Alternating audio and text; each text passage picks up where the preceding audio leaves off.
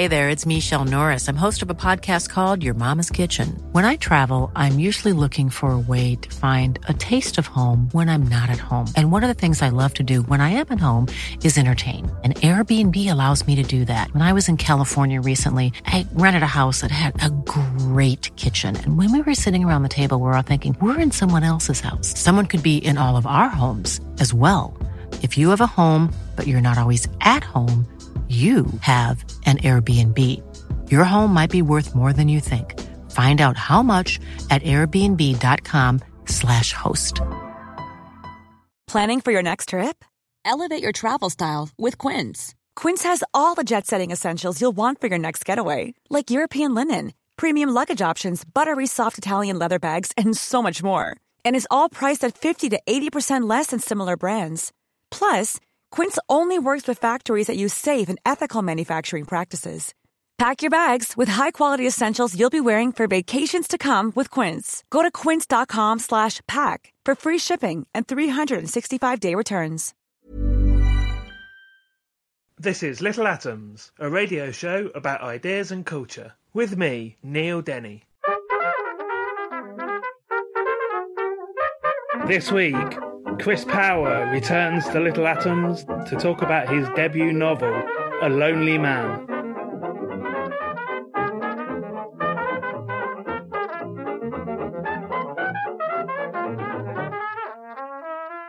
Chris Power is the author of Mothers, which was longlisted for the Rathbone Folio Prize and shortlisted for the Edge Hill Short Story Prize. And Chris's debut novel, A Lonely Man, we're going to be talking about today. Chris, welcome back to Little Atoms. Thanks very much for having me, Neil. Uh, it's good to be here.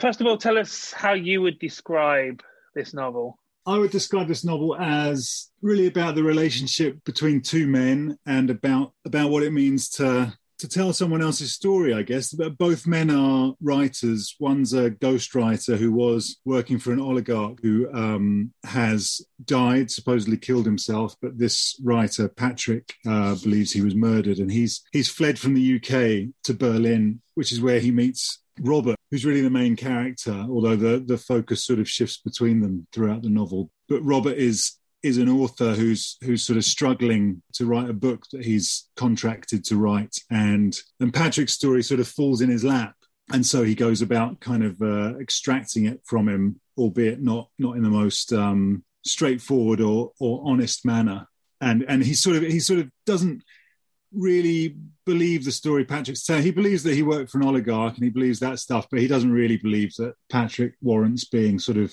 hunted by the FSB or whoever these people might be that Patrick claims are pursuing him. Um, and, and that sort of doubt is part of what, what powers the, the book, I suppose. Uh, I mean, I want to talk about who perhaps the main character is a bit later on. As you said, it switches between the two, and there's there's a reason for that, which we'll, which we'll sort of get onto. But the book is is in the main told from the perspective of it's a third person narration, but it's told from the perspective of um, Robert, so-called Robert Prowe, who is a as you said, he's a writer, um, formerly somebody that worked in advertising before he was a writer, formerly of the of the borough of Hackney, now living in Berlin. Um, he's a man that has a Swedish wife and a couple of young daughters, and has written a critically acclaimed book of short stories. Tell us where this um, unlikely character comes from.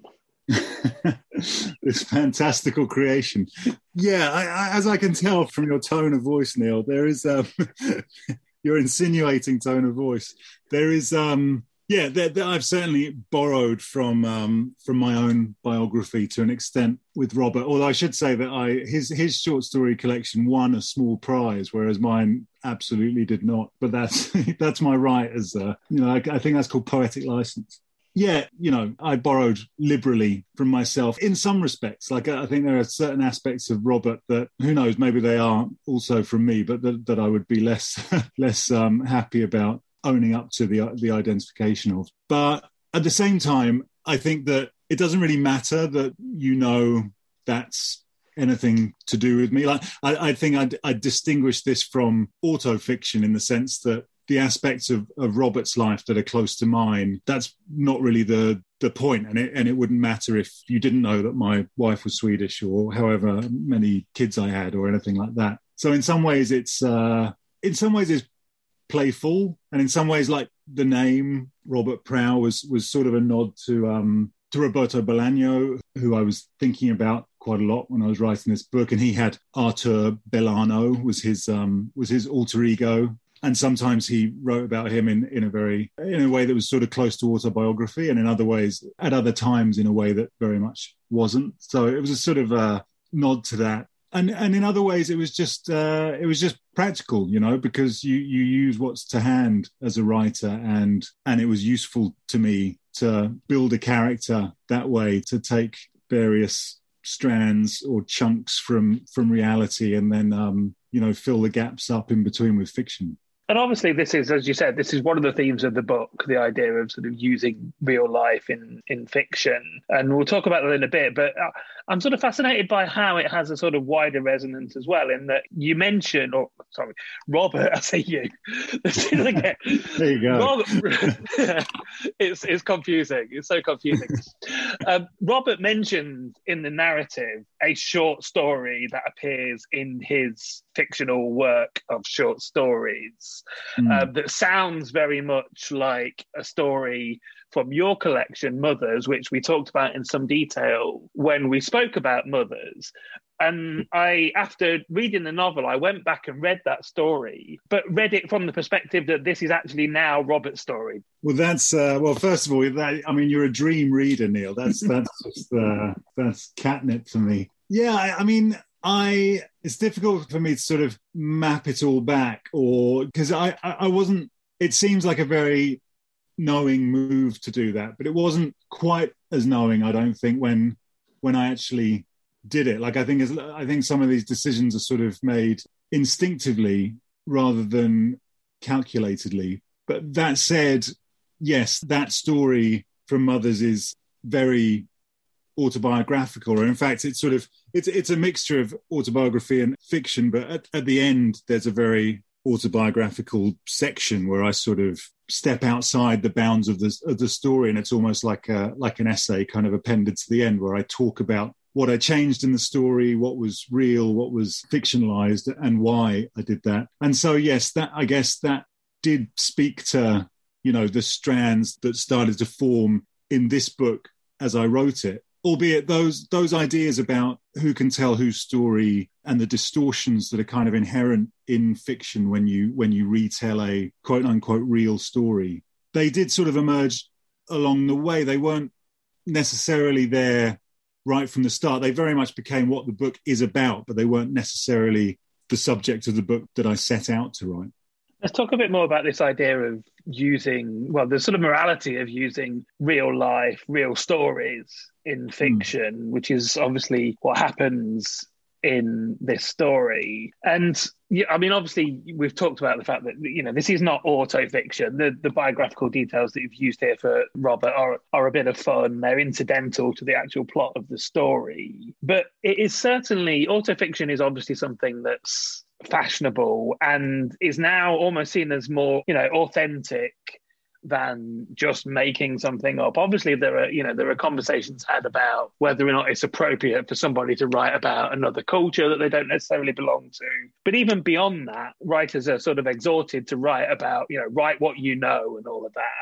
But of course, along that comes therefore this line in the sand about whether or not it's ethical to write about real life and about other people, isn't it?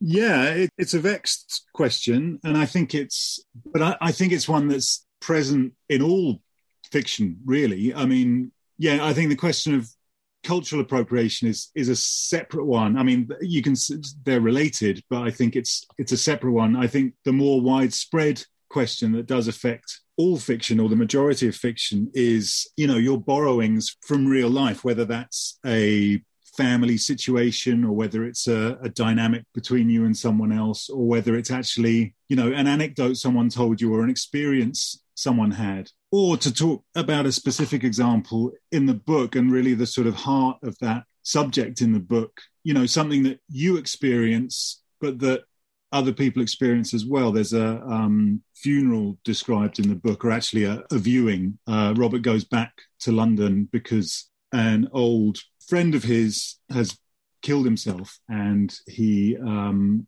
goes back for this viewing. The friend is Irish, and he's going to be buried in Ireland, but his family are, are, having this this viewing at a funeral home in London before they before they take the body back to Ireland.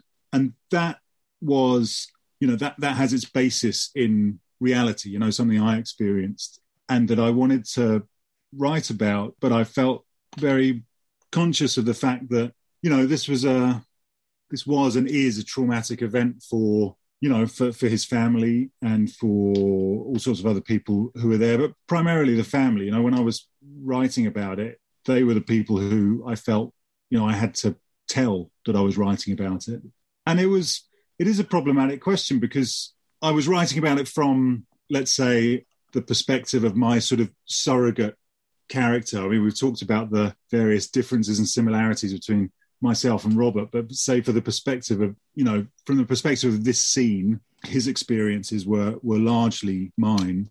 So in that sense, I'm writing about something that that I have some sort of ownership over. You know, I wasn't putting myself into the head of this guy's mother or father or, or whoever it might be, which is which adds another layer of sort of ethical complicatedness, I suppose. It's also, so that's the, also interesting though, because Robert is a bit of an ass during this scene. It has to be said. Yeah, yeah, yeah, he is, and and there there are, well, in, in a sort of uh, feeble defence, I'll say there are, you know, there are elements of, of truth and elements of fiction, but again, that that actually speaks directly to the to the issue, I think, or to the heart of the the complexity of it, because along the course of writing that scene, you know, writing and rewriting many, many times over the two and a half years I was writing this book, you know, the scene became its own thing. You work maybe off notes that you took at the time from a diary, and that's sort of close to, to reality, but you are writing from the perspective of a character, and there are other people there who don't exist, have been created for the novel. And along the way, you move away definitively and, and fundamentally from the real event. The event that becomes real for you, the author, is you know the one that's that's in the text, and over time that takes on its own reality. Like looking back now, it takes quite an effort of concentration to actually separate the real memory of that of that event or the memory of that real event from the fictional version that lives in this book, which I've spent so much time with. And, you know, it's like the fictional version has colonized or, or used up the real version to power itself, you know. And that's part of why I said it's a vexed question because you're you're sort of taking something and changing it. You know, if people who were there read that scene, I imagine it'll be deeply strange because there are things they'll absolutely recognize and there are things that they absolutely won't. You know, it, there's something about probably even if I just tried to write it completely accurately, they probably have to a degree the same reaction because everyone's got their own view on things and everyone experiences things slightly different. And no written record is ever a completely accurate record of an event. But in addition, the scene as it lived within the wider framework of the book, that became the most important thing to me, not an accurate remembrance of that event, which which turns it into a different thing, and which basically means that you are, as the author, using it. And some people would see that as exploitation to a degree. And I, th- I think those sorts of questions and those sorts of relationships to truth and reality are present in all sorts of books and in all sorts of in all sorts of ways. Ready to pop the question? The jewelers at BlueNile.com have got sparkle down to a science with beautiful lab grown diamonds worthy of your most brilliant moments. Their lab grown diamonds are independently graded and guaranteed identical to natural diamonds, and they're ready to ship to your door. Go to Bluenile.com and use promo code LISTEN to get $50 off your purchase of $500 or more. That's code LISTEN at Bluenile.com for $50 off. Bluenile.com code LISTEN. Hey there, it's Michele Norris. I'm host of a podcast called Your Mama's Kitchen. When I travel, I'm usually looking for a way to find a taste of home when I'm not at home. And one of the things I love to do when I am at home is entertain. And Airbnb allows me to do that. When I was in California recently, I rented a house that had a great kitchen. And when we were sitting around the table, we're all thinking, we're in someone else's house. Someone could be in all of our homes as well. If you have a home, but you're not always at home, you have an Airbnb. Your home might be worth more than you think. Find out how much at airbnb.com/slash host. Even when we're on a budget, we still deserve nice things. Quince is a place to scoop up stunning high-end goods for 50 to 80% less than similar brands. They have buttery soft cashmere sweaters starting at $50, luxurious Italian leather bags, and so much more. Plus, Quince only works with factories that use safe, ethical, and responsible manufacturing. Get the high-end goods you'll love without the high price tag with Quince. Go to quince.com slash style for free shipping and 365-day returns.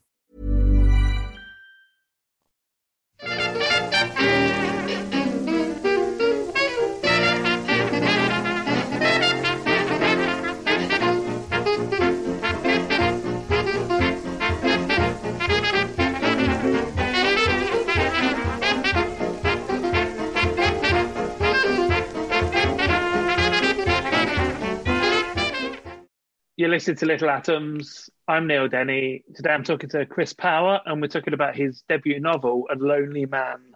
Chris, let's talk about the the other main character, Patrick Unsworth. Tell us something about who he is and where he finds himself at the beginning of the novel.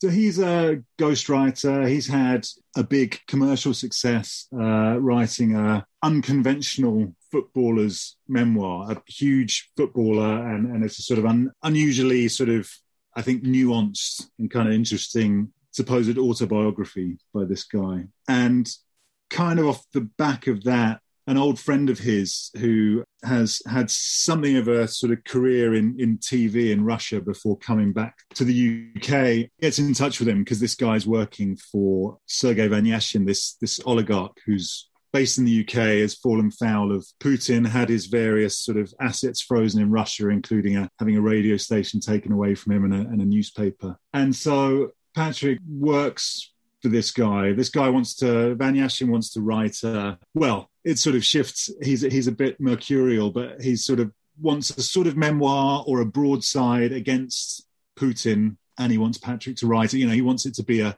a big book in the West to sort of get back at Putin. And so Patrick has this, I think, two year or so, um, quite frustrating experience with Vanyashin, as, as, he tells it, where he's basically put on retainer, but not really. He, get, he has a few meetings, and it becomes apparent Vanyashin seems to have, you know, many things going on, and he's someone who's who's maybe not not the most focused, and puts lots of people on retainer in case he he decides that that's what he wants to do next. And during the course of this, he seems to be told that Vanyashin has some dirt on Putin that, that's really going to be explosive.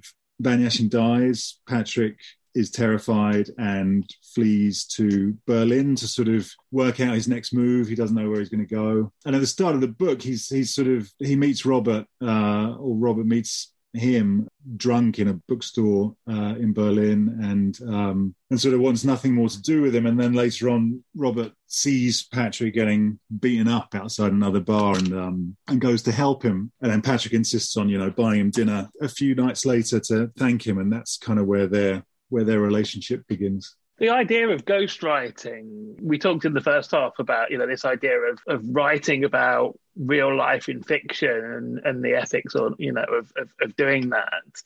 Ghostwriting is is almost like a licensed version to do that. And what happens in the in the story with this footballer you mentioned that patrick basically writes this acclaimed autobiography for him but at the same time sort of stitches him up because it's not how it's clearly not how the footballer or his family expected it to turn out.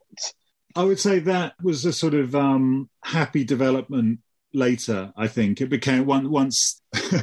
not to sound too mystical about it. Once the book kind of told me what, what it was about, you know that that idea of what he was doing with this footballer Albie Cooper, the fact that when Albie Cooper was giving those interviews and was given the, the book for approval. There's a there's a suggestion from Patrick that maybe he, him and his people just didn't read it. But there's also the idea that maybe when you see something in one form, it can become very different when it's actually out in the public forum and people are suddenly talking about it and you know drawing their own conclusions about it. I'm I'm experiencing that now, you know, with people's responses to the book. And it always feels, even if it's stuff you kind of expected people to talk about, it suddenly feels different when it's output coming in rather than, you know, you imagining it or you thinking about it yourself. You know, Patrick being a ghostwriter really began in the practicalities sake, really, or as a good way in, because I wanted to, I'd read a lot about you know, various deaths of Russians and people working with Russians, going back to Alexander Litvinenko and Boris Berezovsky, and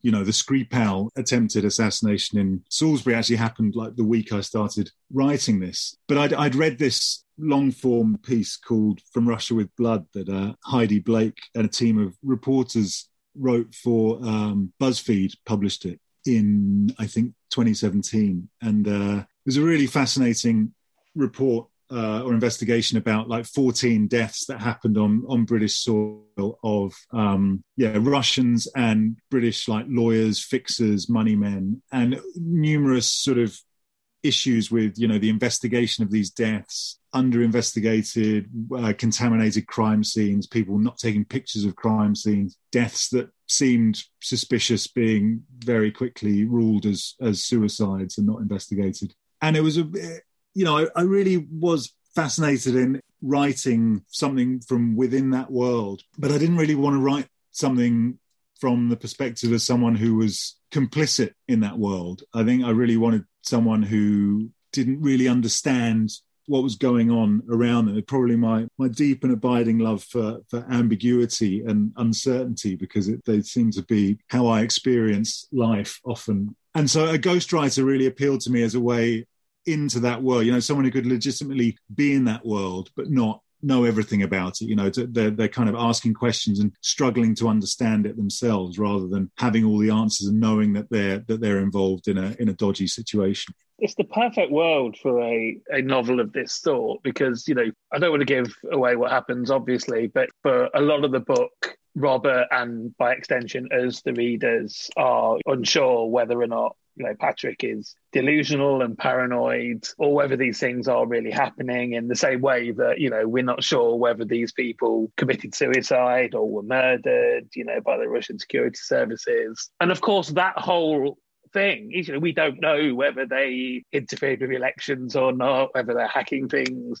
That's exactly out of. I can remember, you know, talking to Peter Pomerantsev, the writer, about this. You know, this is this sort of confusion is exactly out of Putin's playbook to sow the seeds of, of paranoia and, and discord in places. And it's like, did this thing happen? Did it not happen? Yeah, absolutely. I mean, I mean, Russia is and has been, you know, for the last twenty years, a kind of it's produced meta narrative after meta narrative. You know, it throws out all these. I should say, you know, this current administration. I'm not talking about Russia generally, but they traffic in confusion of of stories. That's that's very much a a policy of theirs where it isn't your normal kind of like denial or single story that they're sticking to. They would throw out, you know, particularly under Surkov, who was Putin's old um, propaganda minister or, or minister of information, would throw out directly contradictory news stories about the same event. The idea being that you sort of flood the zone in the in American football terms. You just confuse the hell out of people by and, and which we've seen an extension of in the the Trump administration learning, I think, from Putin to, that you know if you can make people doubt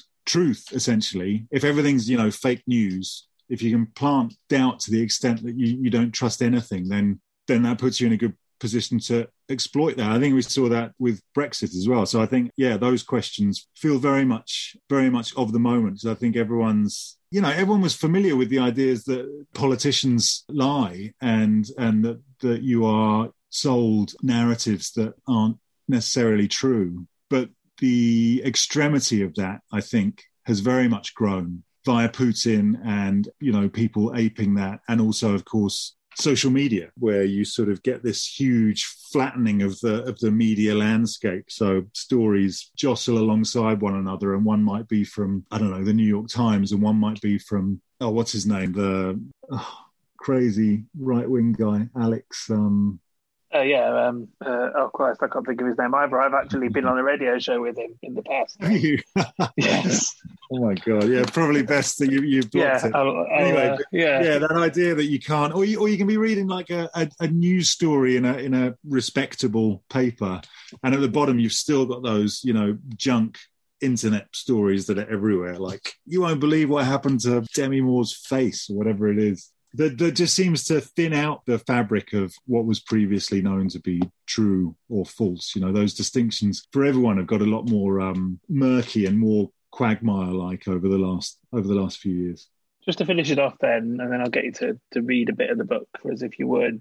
Um, when we first meet Robert, as we said, he's he's basically blocked. He's he's got this contract to write a novel, and he's he's really really struggling to write the novel. And obviously, Patrick coming along gives him the, the impetus to to start it. And there are um there are I said earlier on that you know there was a sort of debate as to which was the main character because I, I love the way in which there are there are passages in the book that seem like they're being told from Patrick's perspective, but then it sort of emerges that these are actually sections from Robert's novel in progress. I wanted to talk about how writing the novel was for you, because obviously, as I said, you'd, you'd, written a book of short stories. What was the change from from writing that into writing this novel? The change was on one level microscopic in that I was just the same person struggling to find a good word to follow the, the previous word. I found on a day to day basis, I found writing just as difficult as I always do.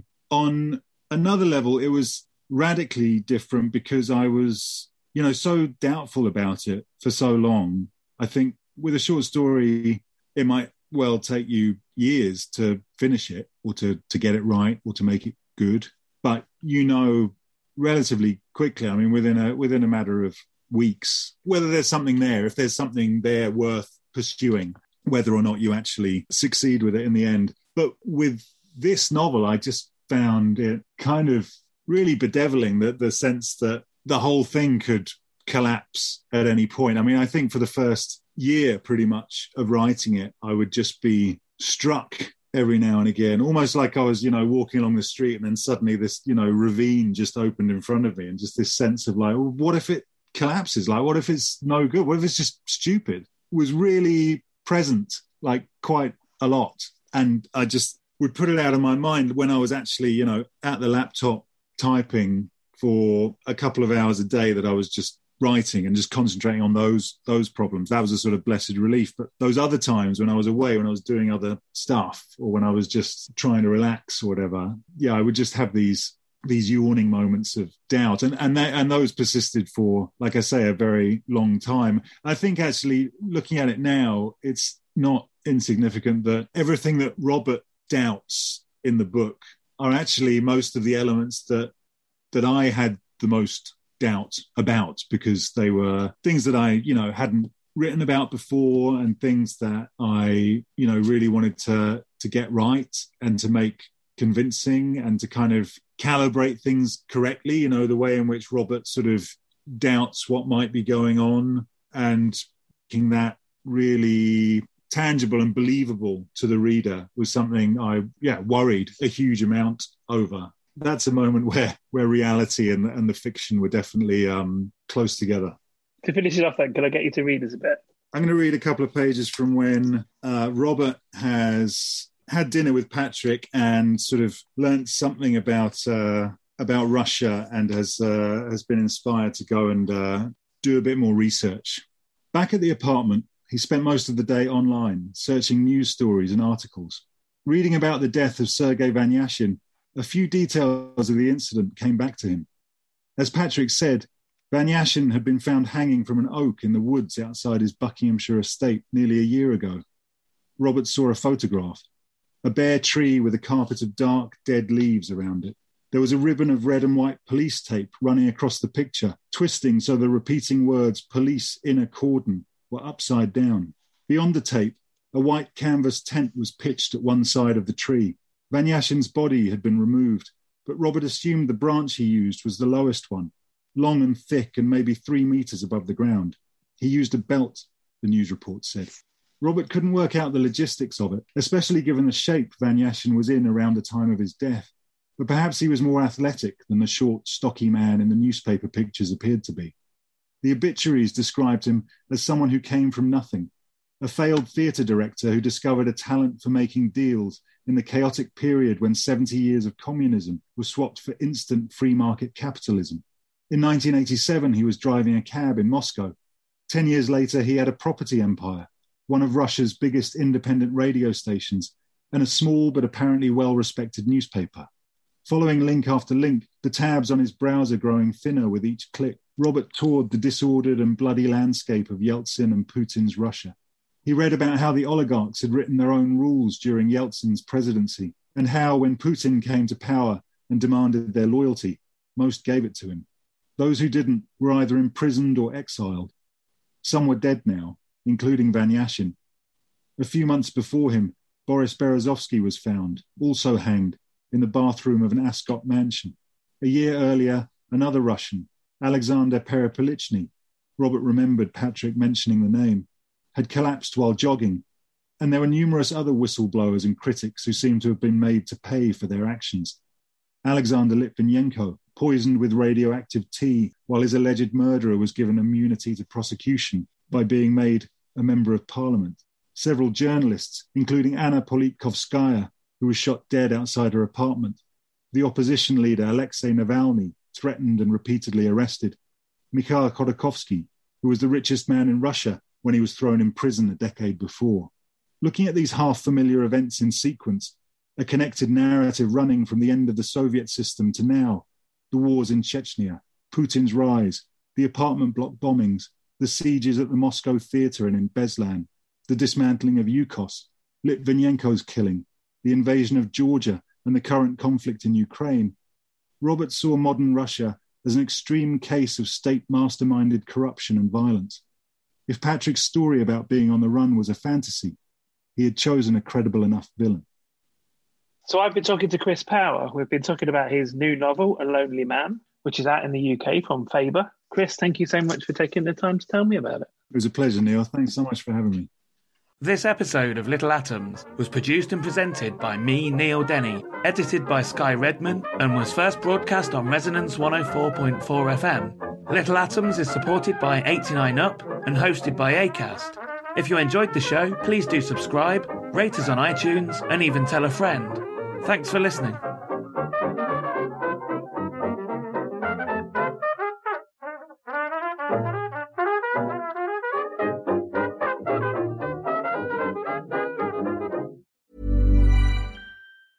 Even when we're on a budget, we still deserve nice things. Quince is a place to scoop up stunning high-end goods for 50 to 80% less than similar brands. They have buttery soft cashmere sweaters starting at $50, luxurious Italian leather bags, and so much more. Plus, Quince only works with factories that use safe, ethical, and responsible manufacturing. Get the high-end goods you'll love without the high price tag with Quince. Go to quince.com/style for free shipping and 365-day returns.